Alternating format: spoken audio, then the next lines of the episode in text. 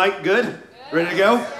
All right, if you got your great singing, by the way, really, really good singing. So thank you for your your worship this evening. If you got a Bible, go to Jeremiah 29. Uh, Jeremiah 29 is where we're going to be this evening. Uh, this is our last week of a little three part series uh, that we've just called Vision. And as we've kind of uh, kicked off the fall, we've been talking about our vision uh, here at Faith Family and kind of what we're about, why we're structured the way we are, why we do uh, the things that we do, as well as what we do. And so just kind of sharing about that. And one of the things I've talked about every single week up front is that we make no apologies apologies. We're very intentional about the fact that we are simple here at Faith Family. We, we intentionally are not trying to be a, a complex, difficult church in terms of things that uh, demand 80% of your week. In fact, one of the things that we've talked about every week is this Christ is our life, the church is not. Amen?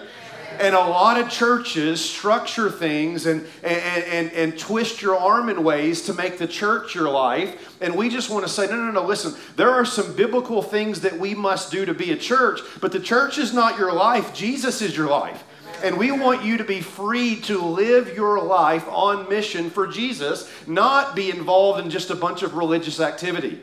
And so, because that has been part of our culture, part of our DNA from day one, it means that we don't really intend to offer all the buffet of ministries that a lot of other churches do. That's great that they do that, but that's not us. And so, but if you want a place that's very simple but focused on some very key things biblically, well, Faith Family is the place for you. And we're thrilled that you're here. And I hope, again, that that's a breath of fresh air. Uh, our goal, and I'll mention this even later on the message, is not for you to spend your time at a bunch of meetings but to be on mission for Jesus. That's really what the church is to be about. Amen? All right, so this is our vision statement. I've said it every week. Our vision statement is this We exist to encounter God and experience grace. And that happens through the gospel of Jesus Christ. We want you each week to encounter God, experience His changing, life changing grace, and that happens when the gospel is proclaimed. Okay? Now, the way we do that, we encourage you to do three simple things. First of all, is be at a gathering like you are right now. I know you're doing good. Way to go. Nice job. And the very first week of this series, we looked at biblically why congregational worship and congregational gathering is important. And then last week, we asked you just to be in a group. And we talked about the fact that you, you have to have, and this can look different in different contexts, but you need some form of biblical community. This is not enough. This size of a group is not enough to truly experience the one another's that Scripture talks about forgiving one another and loving one another and bearing with one another, being patient with one another. Those are things you do in relationships, and so you need some form of biblical community. That might be a men's group, a women's group, a co ed small group, whatever it is, be in a group. And then what we're going to look at tonight is to live out the gospel, to be on mission for Jesus. And again, that looks different uh, based on all these different lives. We work in different places, we, we, uh, we uh, socialize in different places, and all these places are places to be on mission for Jesus. So that's what we're going to focus on tonight as we finish up this series. Very excited about the series we'll start next week, but I ain't telling you. You got to come back for it. So, Jeremiah 29, if you're able to stand, please do so as we honor the reading of God's word. Jeremiah chapter 29, and we're going to talk about the ministry and mission of being exiles. Look here in verse 1, where it says that these are the words of the letters that Jeremiah the prophet sent from Jerusalem to the surviving elders of the exiles, and to the priests and the prophets and all the people whom Nebuchadnezzar had taken into exile from Jerusalem to Babylon. Now look down at verse 4. Thus says the Lord of hosts, the God of Israel, to all the exiles whom I have sent into exile from Jerusalem to Babylon. Build houses, live in them, plant gardens, eat their produce Take wives and have sons and daughters, and take wives for your sons, and give your daughters in marriage, that they may bear sons and daughters. Multiply there and do not decrease, but seek the welfare of the city where I have sent you into exile. and pray to the Lord on its behalf, for in its welfare you'll find your welfare. For thus says the Lord of hosts, the God of Israel Do not let your prophets or your diviners who are among you deceive you. Don't listen to the dreams that they dream, for it is a lie that they are prophesying to you in my name. I didn't send them, declares the Lord. For thus says the Lord There'll be 70 years for Babylon, and I will visit you, and I will fulfill to you my promise and bring you back to this place. I know the plans I have for you, declares the Lord plans for good, for welfare, not for evil, to give you a future and a hope. And then you will call upon me and come and pray to me, and I will hear you. You will seek me and find me when you seek me with all your heart. I will be found by you, declares the Lord, and I will restore your fortunes and gather you from all the nations and all the places where I have driven you, declares the Lord, and I will bring you back to the place from which I sent you into exile. This is God's word. It's a beautiful passage of Scripture. So pray for me uh, that uh, I will teach it faithfully, and let's have ears to hear what the, what the Lord has to say to us tonight. So, God, here we are. We're ready to hear from you. Talk to us. Uh, help me as I preach your word, uh, that as your word is proclaimed, that God, we would hear your voice and that you would speak to each and every one of us very specifically through this passage tonight and help us understand in our own lives what it means to do ministry and mission as an exile.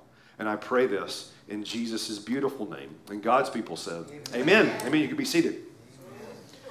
The nail that sticks out gets hammered down. You've probably heard that expression before. It's actually an old Japanese proverb. Uh, the point of the proverb is simply this that, that no matter what situation you find yourself in, uh, conformity is the best way to survive. I mean, after all, the nail that sticks out is going to get hammered down.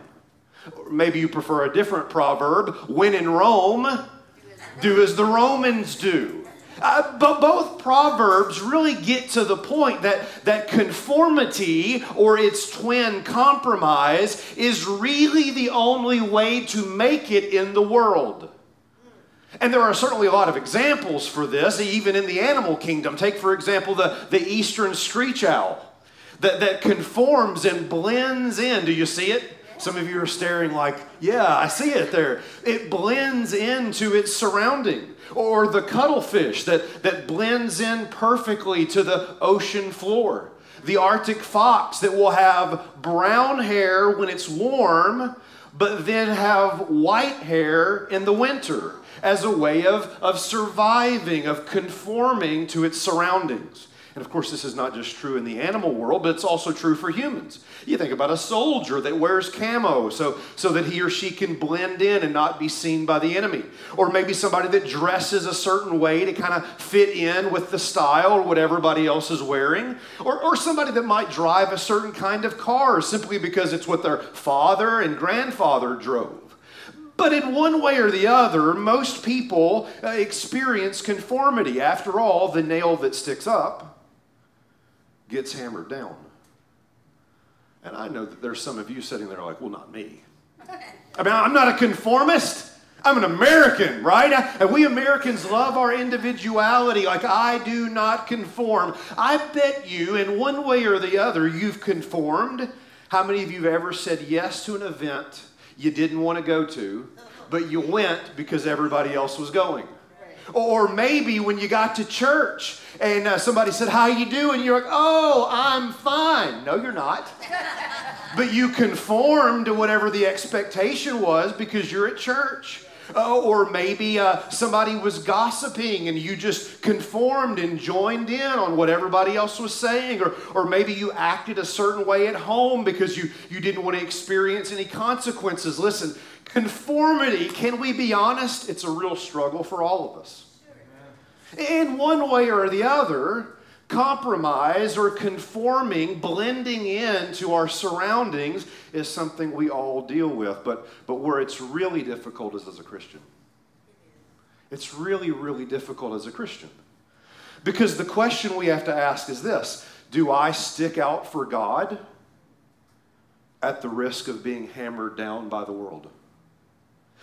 Do, do I stick out for my faith where, where I work or where I go to school or where I socialize? Do I dare stick out for my faith in God at the risk of being persecuted for it? And the reason why I know that this is a real tendency and struggle uh, for the Christian is because the Bible emphasizes this so often. The Apostle Paul, for instance, to the Christians living in Rome, in Romans chapter 12, verse 2, many of you know this verse do not be, say it, conformed.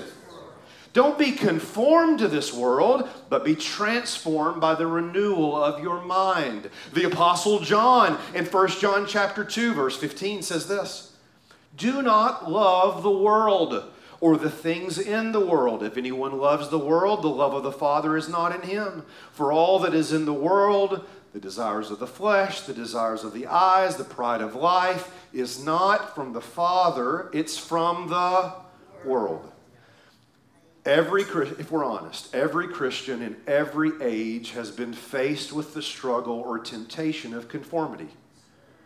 And it is exactly what is happening in Jeremiah 29. L- let me set the stage. The year is 596 BC. The nation of Israel has just been taken into captivity by the nation of Babylon. In fact, this, this is such a significant event in the Old Testament. There's so many books written around this time. Books like Daniel and Ezekiel and, and Jeremiah here, and, and some of the prophets like Habakkuk right before it. And, and so this was a really significant moment in the Old Testament in the life of the nation of Israel. And it's significant, here's why. Listen in closely. The people of God are no longer in their homeland. They're no longer in Jerusalem, meaning they're no longer where it is safe and comfortable. Instead, they are living as exiles in a foreign land. They're, they're, they're interacting with foreign people. They're being asked to eat foreign food. They're, they're living in a place where people live a different way of life. They're, they're being asked to worship foreign gods. In other words, listen to me. In Jeremiah chapter 29, Israel is the nail sticking out. And if they don't watch it, they'll be hammered down. And so they have to learn how do we live as exiles in a foreign land? How do we live as the people of God when we're outside our comfort zone? Or as Brad Paisley would say, our southern comfort zone, all right? And listen, listen, listen, listen. Don't check out on me because this is Old Testament and Jeremiah. In fact, that language of exile ought to sound familiar to you if you're familiar with the New Testament. Because listen to me, in the New Testament, that word exile, stranger, alien is precisely the word the New Testament applies to you. In fact, in 1 Peter chapter 1 and James chapter 1, believers are called exiles and aliens. Notice here in 1 Peter chapter 2, verse 11. Beloved, I urge you as what? Sojourners, and say it? Exiles. To abstain from the passions of the flesh, which wage war against your soul. Keep your conduct among the nations honorable, so that when they speak against you as evildoers, they may see your good deeds and glorify God on the day of visitation. Philippians chapter 3, verse 20. But our, say it, citizenship is where? In the United States of America. I'll upset some of you, I don't care. Our citizenship is in heaven, and from it we await a Savior, the Lord Jesus Christ. 2 Corinthians 5:20. Therefore we are what? Ambassadors for who? Christ. God making his appeal through us. We implore you on behalf of Christ, be reconciled to God. You know what an ambassador is, right? This will preach. I hope you're listening. An ambassador is someone who belongs to a foreign country, who belongs to another country, lives in a foreign country, listen, for the very purpose of representing their home. Listen to me. We are ambassadors for Christ. That is, our citizenship is somewhere else.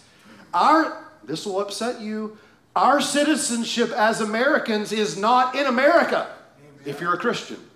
Your citizenship is where? In heaven. And you are now ambassadors here, not to represent the land in which you live, but the land in which you belong. And the land in which you belong is seated at the right hand of God. His name is Christ. This is why I get people that get so upset at me because I don't get involved in preaching politics. And, listen, I'm not talking about issues that are clearly biblical issues. Of, of course, I would address those. I'm talking about people that have their political campaigns and they want me to take that on. And so let me just make it very clear. And if you don't like it, I don't care. I am not an ambassador of the United States, I am an ambassador for Christ. And, and don't question my patriotism or I will punch you, okay? I'm very patriotic and I love our nation. I, I, I absolutely thank God that we get to live in America. Amen? Amen? But I don't belong here. I'm not ultimately a citizen here. And, and my life exists not to advance the kingdom of America, but the kingdom of God.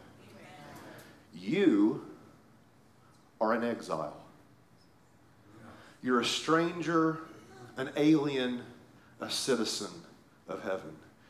And you've been called to be here for the mission and ministry of God. You get me? You say, why are you spending so much time? You haven't even gotten to the text yet. Just hold on. I'm spending all this time doing all this biblical background because what we see in Jeremiah 29 applies to you. Because just like they are exiles, in Babylon, you are exiles in the South Metro. And everywhere in this world you go. So, how did Israel, how, how did the Lord instruct Israel to do ministry and be on mission as an exile in hopes that that would uh, inform us how we are to do ministry and mission as an exile right here where we are? Well, there's a couple of different approaches into how to go about being the people of God living in a foreign land. And the first is the approach of what is known as syncretism. Syncretism. Syncretism is simply the idea of blending everything together. You, take a little bit of this and a little bit of that, and you just blend it all together, and eventually the two cultures become one. Now, now this was specifically the strategy and the approach of the Babylonians.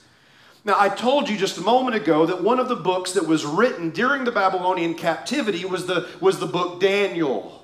Daniel is actually one of the ones that is taken into captivity. He is one of the exiles to whom this applies to. And do you remember what Babylon tried to do with Daniel uh, and, and others in Daniel chapter 1, verse 5? Look at it. The king assigned them a daily portion of food that the king ate and of the wine that he drank. And they were to be educated for three years in Babylonian schools. And at the end of the time, they were to stand before the king. And you remember what Daniel does I'm sorry, but I can't eat that food. Because according to the Old Testament law, I'm only to eat certain things. And so I'm sorry, I can't eat your Babylonian food. I have to eat what God has instructed me to eat. Aren't you glad that we live under the new covenant and get to have bacon? right? Daniel can't have bacon. And he sticks to the guns. He, he, he won't compromise. He, he won't blend in. But the, the, the point that I'm trying to make here is notice the approach of the Babylonians, which was quite different than the Egyptians. The Babylonians have learned from history. You see, the Egyptians tried to uh, beat Israel down. Listen, the Babylonians simply tried to blend them in. And the reason why you don't beat them down because eventually they're going to get angry and rebel. So, notice it on the screen. Why beat Israel down when you can just blend Israel in? Hey, come live with us, work with us, marry our Babylonian women, study at the University of Babylon, eat at our Babylonian buffets blend right on in. Why? Because if you do it long enough, they won't be able to tell the difference between the Babylonian or the Jew. It's brilliant. You don't beat them down, you blend them in. And if Israel blends in, she will no longer be holy. You know what the word holy means? It just means set apart. Israel, when she was birthed and entered into covenant with Yahweh, was told to be a holy nation. That is a set apart nation. You are not to be like Babylon. You are not to be like Assyria. You are to be a holy nation. Don't blend in. I've used this before, but it's such a perfect illustration. Do you remember uh, Liu Bolin, uh, the Chinese artist who is famous for immersing himself in uh, the environment? He, in, fact, in fact, his nickname became the Invisible Man. Uh, this, see if you can find him. Here he is standing in front of a grocery uh, uh, aisle. You can see him, right? A little bit there in the middle. If nothing else, look at the bottom and you'll see his legs. Here he is standing in front of some statues. Do you see him? just a little bit off center there. And, and, the way he does this, it's, it's really amazing. He starts by sticking out, just, just by how he looks, but he gets painted in such a way that by the time it's all said and done, he blends in to his environment. That's what the Babylonians are trying to do with Israel. And listen, Christian, that is what the world would love to do with you. We'll just blend you in and take on the value system that we have and, and embrace all the things that we like. And before long, no one will know the difference between American or Christian. And the issue for us is this notice it on the screen. We won't reach the world by becoming like the world. We won't reach the world as exiles by becoming like the world. It's why Paul says in Romans, don't be conformed to the world. It's why John says, do not love the world. If we as Christians are pursuing the same kind of life and the same kind of values, well, then what's the difference? Notice this it's going to be really hard to be a fragrance of Christ if you smell like everybody else. You should amen that. That's all right, all right? The Bible says that we're to be a fragrance of Christ, but, but you'll, you'll never stick out if you smell like the world. And so Israel was not to blend in, was not to take the approach of syncretism and to just blend in her surroundings. Here's the other approach that's offered uh, that some people try. Many Christians try this one. Uh, and it was actually the, the approach offered by the very prophets of Israel. Look at verse 8. For thus says the Lord of hosts, the God of Israel. Uh, don't let your prophets and your diviners who are among you deceive you. Don't listen to the dreams they dream, for it is a lie. And they are prophesying to you in my name, and I didn't send them, declares the Lord. For thus says the Lord, when 70 years are completed for Babel, and I will visit you, and I will fulfill to you my promise and bring you back to this place. The, the second approach is the approach of separatism. Separatism. Here's what the false prophets of Israel were saying uh, to their very own people in the Babylonian captivity. They were saying, listen, this captivity is only going to last two or three years. So here's our strategy. What we're going to do is we're going to stay outside the city. We're, we're going to be our own little uh, place to camp and, and be completely separate and isolated from the Babylonians right? So, in other words, the message would have gone like this. Tell me if it sounds familiar. We don't have long, the end is near. It's coming soon. Rescue's on the way. So, isolate yourself from Babylon. It sounds a lot like a lot of the prophecy people today. Isolate yourself from the world, have nothing to do with the world because rescue is coming soon. And so only work Christian jobs, only go to Christian schools, only wear Christian clothes, whatever that is, only listen to Christian music. And if you drive a car, you better have a Jesus fish on it. You make that a Christian car.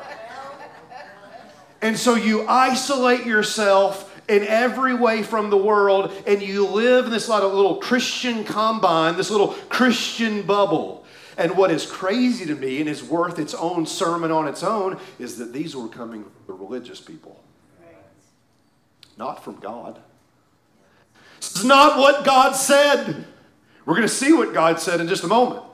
But the, the religious people, some I'll, I probably will get in trouble for this, but that's okay.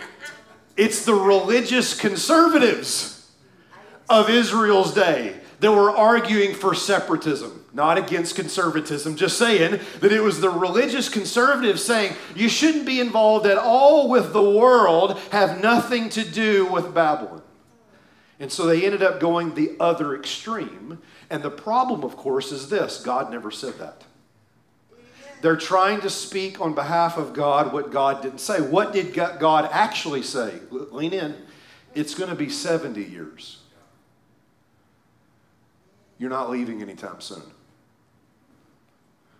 You're going to be here a while. It's not going to be two or three years and you're out, so just isolate. It's going to be 70 years. And I'm going to call you to do something different than separate from Babylon. After all, notice this on the screen. We're not going to reach the world if we isolate from the world. Man, I don't care if I get in trouble for this. How much good will we be for the mission of Jesus Christ if we only associate with Christians? Ding dong, hello. Get outside, speaking to myself, your Christian bubble. Don't separate from the world. I, remember this is a story some time ago that I heard about a lady. She went to her pastor. She was struggling at her job. She worked with a lot of non Christians and she was just exhausted. And so she sat down in the chair and just started complaining, complaining, complaining, complaining about how difficult it was to work in that environment. And her pastor just looked at her and said, Where do you put lights? And she just dismissed it. He's being insensitive. She just continued on. You don't understand how hard it is. You don't know the people that I work with, bunch of num nums. I work for a num num, just on and on and on. And he just looked at her again and said, Where do you put lights?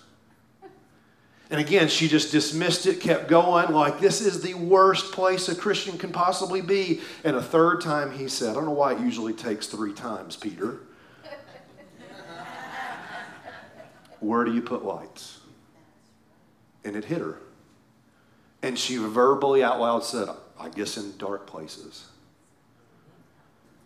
And then all of a sudden it hit her that maybe God had put her in a dark place to bring a little light.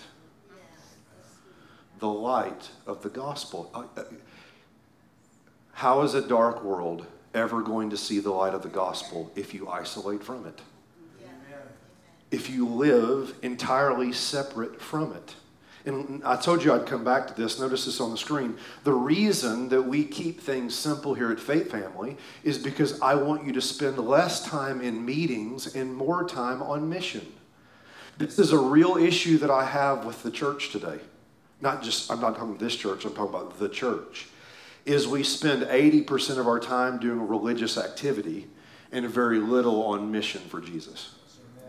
So I want Faith Family to be simple so that we minimize meeting work and maximize mission work. And you're going to be sent to where you work and to the soccer field and to the, the stadium and all the different places that you're going to go. And rather than being absorbed in the church, I want you to be absorbed in Christ wherever you go. This is how to be a exile in a foreign land. And in some ways, I'm already in trouble, so I'll just keep going. I want you to be a worldly Christian. I want you to be a worldly Christian. I know you don't like that language, but understand what I mean. I'm not suggesting worldly in the sense that you take on the world's value system, or worldly in the sense that you enjoy all the things uh, in terms of what the world believes and its convictions. I'm just saying be a Christian who's out there in the world. Listen, tomorrow, tomorrow, I'm going to take my son, even if it's for naught, to a Vikings game. Okay? Even if it's for naught you know what? We're going to enjoy some food and we're going to enjoy the, the, the atmosphere of that game. And, and, and I want you to enjoy a good steak unless you're vegan slash not a Christian, right? So I'm, I'm, that's a joke. I'm joking. I'm joking. I'm joking. Listen, enjoy the world, enjoy a sunrise, enjoy the things that are in this life. Why? Because this is our Father's world. It doesn't belong to the culture, it belongs to God. So live in it and enjoy it. Just don't embrace the value system of the fallenness of it. That's what Scripture tells us to avoid. Otherwise, don't, else, don't sit outside the city for two or three years waiting for rescue. Move into Babylon. So, if we're not to blend in and we're not to isolate, then how are we to live as exiles on mission in a foreign land? Here it is. Here's the main point. Now you can start timing me. Just kidding. I'm almost done. Verse 7. Verse 7. I love this verse. I love this verse but seek the welfare that is the good of the city where I sent you into exile and pray to the Lord on its behalf. For in its good, you will find your good. This is beautiful. The approach is serve the world. It's not blend in with it. It's not isolate from it, it's move in those neighborhoods and serve it. God's desire for Israel was not to become like the Babylonians, nor isolate from the Babylonians, but, and I bet you, I, I, just want to see their faces when they read this letter from Jeremiah. You want us to serve who? You want us to seek the good of who? You mean the very people that just took us captive? The very people that stripped us from our homeland? You want us to serve them? That's right. I'm moving you into Babylon for the good of Babylon. Oh, that'll preach. And I can tell by the awkwardness in this room, some of you do not like this message, and I don't care. this is how we live as exiles. And I know it's hard. I know it's challenging. Imagine being Israel, being called to move in, build houses, raise families, in a way that seeks the good of the very nation that took them captive. So, how would we even do this? A few things quickly, and I'll be done. Verse 4. Thus says the Lord of hosts, the God of Israel, to all the exiles, whom I have sent into exile from Jerusalem. Here's the first thing. Here's the first thing. It starts with You've got to, and I've got to, you ready? Trust the providence of God. here's what I mean by that. Who sent Israel to Babylon? Israel? You think Israel took a vote and said, I'm kind of tired of this Jerusalem thing. I'm up, anybody up for new scenery? How about Babylon? No. No. Over and over in the text, God makes it clear to Israel, like He wants to make it clear to you tonight, that they are in Babylon because God sent them there. You are where you are because that's where God wants you to serve. You are where you are because that's where God wants you to serve. And it doesn't matter how you got there. You may be where you are through difficult circumstances. It may be that you grew up here all your life. It may be that uh, you got married and moved here. It could be that you went to school at the University of Minnesota and just stayed here. It could be that you lost your job and was forced to get a different job in a different city. Listen, it doesn't matter how you got there, you're there. Doesn't matter how you got here, you're here. Notice this on the screen. Israel was in Babylon not because they wanted to be in Babylon, it's because God brought them to Babylon. I mean, seriously, do you think I chose to live in Minnesota? Right? You think this southern boy was like, I know what I want to do. I want to go freeze for Jesus, right? No, not on my plan, right? Not on my five year plan, I promise you. But I'm convinced that God brought me here. I'm convinced that God brought me here. Because whether you want to be in Minnesota or not, guess what? Right now you are. And, and the Lord might change that. He might take you into captivity to Hawaii. Be awesome. Please, Lord. I'd take that assignment, right? You get what I'm saying. The Lord moves his people where he wants his people. Not for the good of you, because it isn't your home, but for the good of the city he brought you to, for the good of the neighborhood you live in, for the good of the office you work in. And if you don't get that mindset, you will go crazy as an exile. Because you're going to start feeling too at home here. But when you know this isn't your home, this is just your assignment. This is just where God has placed you to do ministry and mission. Then you can become detached in a good way from being self absorbed and actually serve actually serve. Let me remind you of Acts 17, verse 24. The God who made the world and everything in it, being the Lord of heaven and earth, does not live in temples made by man. He's not served by human hands as though he needed anything, since he himself gives to all mankind life and breath and everything. And he made from one man every nation of mankind to live on all the face of the earth. Watch, this is the point. Having determined allotted periods and the boundaries of their dwelling place. See, we got to trust the providence of God, that He has us where He wants us in order for us to be exiles on mission for God. Here's a second thing. Look at verse 5. Verse 5. Again, build houses and live in them plant gardens and eat their produce. Verse 7 Seek the good or the welfare of the city where I sent you into exile. Pray to the Lord on its behalf. So pray for the people that you live with, and for in, for in its good and its welfare you will find yours. The second thing is seek the good of the city. And I'm using city here, but it could be seek the, the good of the neighborhood, seek the good of the office. Like, like go into work on Monday thinking, how can I make this a better place? How can I serve in such a way that I make the, ba- the Babylon in which I live a better place? If the schools are bad, can I volunteer in a way to make them better? Uh, I want to pray for the people I work with, pray for the city I live in, and on and on and on it goes. One of the things that I really hope we can, as we grow as a faith family, cultivate in this community is this. I don't know everything about y'all, but I know this. You sure love this city. You, you love Apple Valley and Rosemount and Burnsville and Lakeville. And there's one thing I know about Faith Family is that you really want to be a good for the community that you live in. That is what we ought to want to be as believers in seeking the good of the city. Augustine, in his book City of God, wrote this Our citizenship in God's kingdom, this is so good, should make us the best citizens of earth. Let me read that again.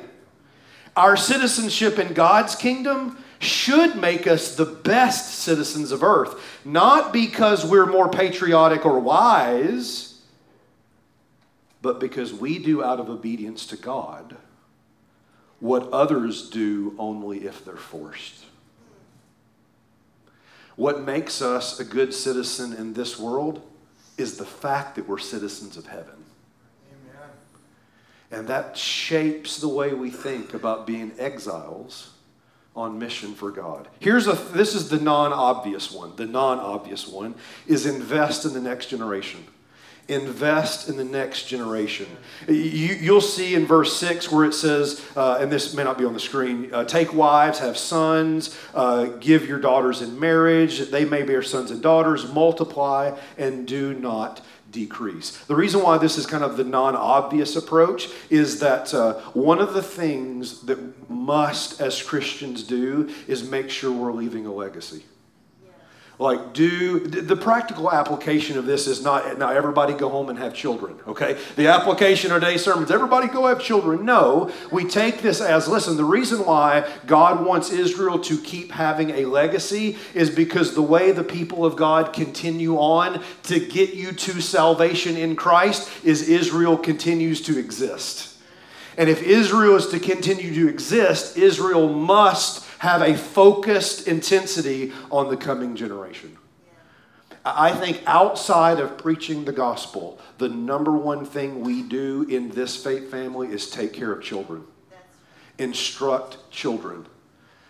Uh, give them the word of God and teach children. Same thing with parents. Listen, one of the most important things that you can do is invest biblically uh, in your children that they might carry on the legacy of the faith. The greatest impact that you will have for the Great Commission will not be the amount of mission trips you go on, but the amount of time you invest in the next generation of believers so that we do not decrease. And here's the last one, verse 8. This is it. He tells the Lord of hosts, the God of Israel, said, Don't listen or don't let your prophets or your diviners who are among you deceive you. Do not listen to the dreams they dream. Another way we have to, application for us in being exiles today, is whatever you do, don't lose sight of the gospel. There's going to be a lot of false teaching and a lot of false teachers and a lot of things. We must not get sidetracked on those things. Remain focused, are you ready? On what God said. Yeah, not what false prophets say, not what the newest invention and study curriculum is. No, no, no, no. Focus on what God said, not what others are saying. And so, to be, I hope this is helpful for us to be an exile, an ambassador for Christ in this world. We are not to separate from it, but we're also not to blend in. We're to move in and serve it. And we do that by trusting this is where God has me. I want to be good for where I work and where I live. I want to invest in the next generation of believers so that we don't decrease. And whatever I do, I won't take my eyes off the good news of Jesus. I will remain focused on what God has said. And if we will do this, we will image the very one that we call Savior. Is this not the approach of Jesus? It isn't what we see here in Jeremiah 29 ultimately the approach of our Savior. Listen, Jesus didn't become like us in terms of our sin. And Jesus also didn't isolate himself from us. I'm not going to earth. I'm, st- I'm st- aren't you glad Jesus didn't remain separate from you? You'd be in hell right now. He entered in to serve us. And in serving us, save us and redeem us. The very mission and ministry we are called to do is the very ministry and mission of our Savior, who entered into the world and didn't become like it, didn't isolate from it, but died for it. You say, Pastor, I'm afraid to serve this world. I'm afraid to make my faith known because I fear that I will be persecuted. After all, the nail that sticks up hammered. gets hammered down. And yes, my dear friend, that's true. But I remind you that you are a follower of a man who refused to conform to the things they tried to force him to conform to, and he suffered mightily for it. Lean in. No one knows more than Jesus how the nail that sticks up gets hammered down. And yet, through it all, he didn't conform, he didn't isolate. He served and he loved, not just for the welfare of the city but for the salvation of the world. And that is the ministry and mission of an exile. And all God's people said, Amen. Let's pray. So, Lord, Lord, help us, help us. I, there's a lot of different things that we need to think about differently. It may simply just start with the fact that uh, we view this life as our home but we are not citizens of this world, we are citizens of heaven. We have not been called into this world just to seek our good. Our good is found when we seek the good of others. The, the welfare of Israel was found in seeking the welfare of Babylon. And so help us with this message tonight rethink life in terms of its ministry and mission as an exile in a foreign land. And yes, we, we love this country and we love this world because it is our Father's world, but we've been called here to serve it, that it might be saved and redeemed by the Lord Jesus. So, as we talk about our vision here at Faith Family, yes, we want to gather, and yes, we need to be in a group, but we must also remember the ministry of an exile and live out the gospel throughout the South Metro and beyond. And so, help us be that fragrance of Christ right here where you've placed us. In Jesus' name we pray. Amen. Amen.